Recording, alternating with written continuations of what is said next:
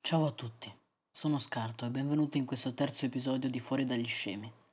Oggi ho vari argomenti di cui parlare, alcuni di questi consigliati da voi. Quanto tempo passate davanti allo specchio? Molto suppongo. Ora rimuovete il tempo che usate per farvi belli. Quanto ne rimane? A me comunque tantissimo. A volte mi chiedo, e se fossi io il riflesso? Anche lui se lo chiede.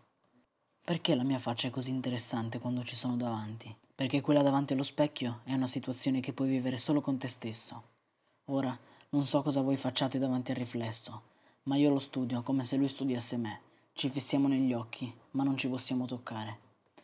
Per questo è così interessante, perché sarebbe diverso o impossibile viverlo con un'altra persona. Non conoscete nessuno quanto conoscete voi stessi. Tutto il tempo che passate nello stesso corpo, cambiando spesso idea di vedere e sentire il mondo. Mi ricordo quando da più piccolo ho provato a immaginare come sarei stato di aspetto un po' più cresciuto e ovviamente non assomiglio per niente all'idea che mi ero fatto. Senza la fotografia non potremo neanche ricordarci come eravamo e non è tanto diverso dal pensare come saremo. Il futuro e il passato forse sono la stessa cosa. Solo perché invecchiamo non significa che il tempo passa. La linea temporale non va avanti, ma gira su se stessa. Guardatevi allo specchio, guardatevi dentro gli occhi. Lo sentite? Riuscite a comunicare con voi stessi? Ora fatemi un favore. Prendete l'amore che sentite quando vi guardate in questo modo, regalatelo ovunque possiate e a chiunque possiate.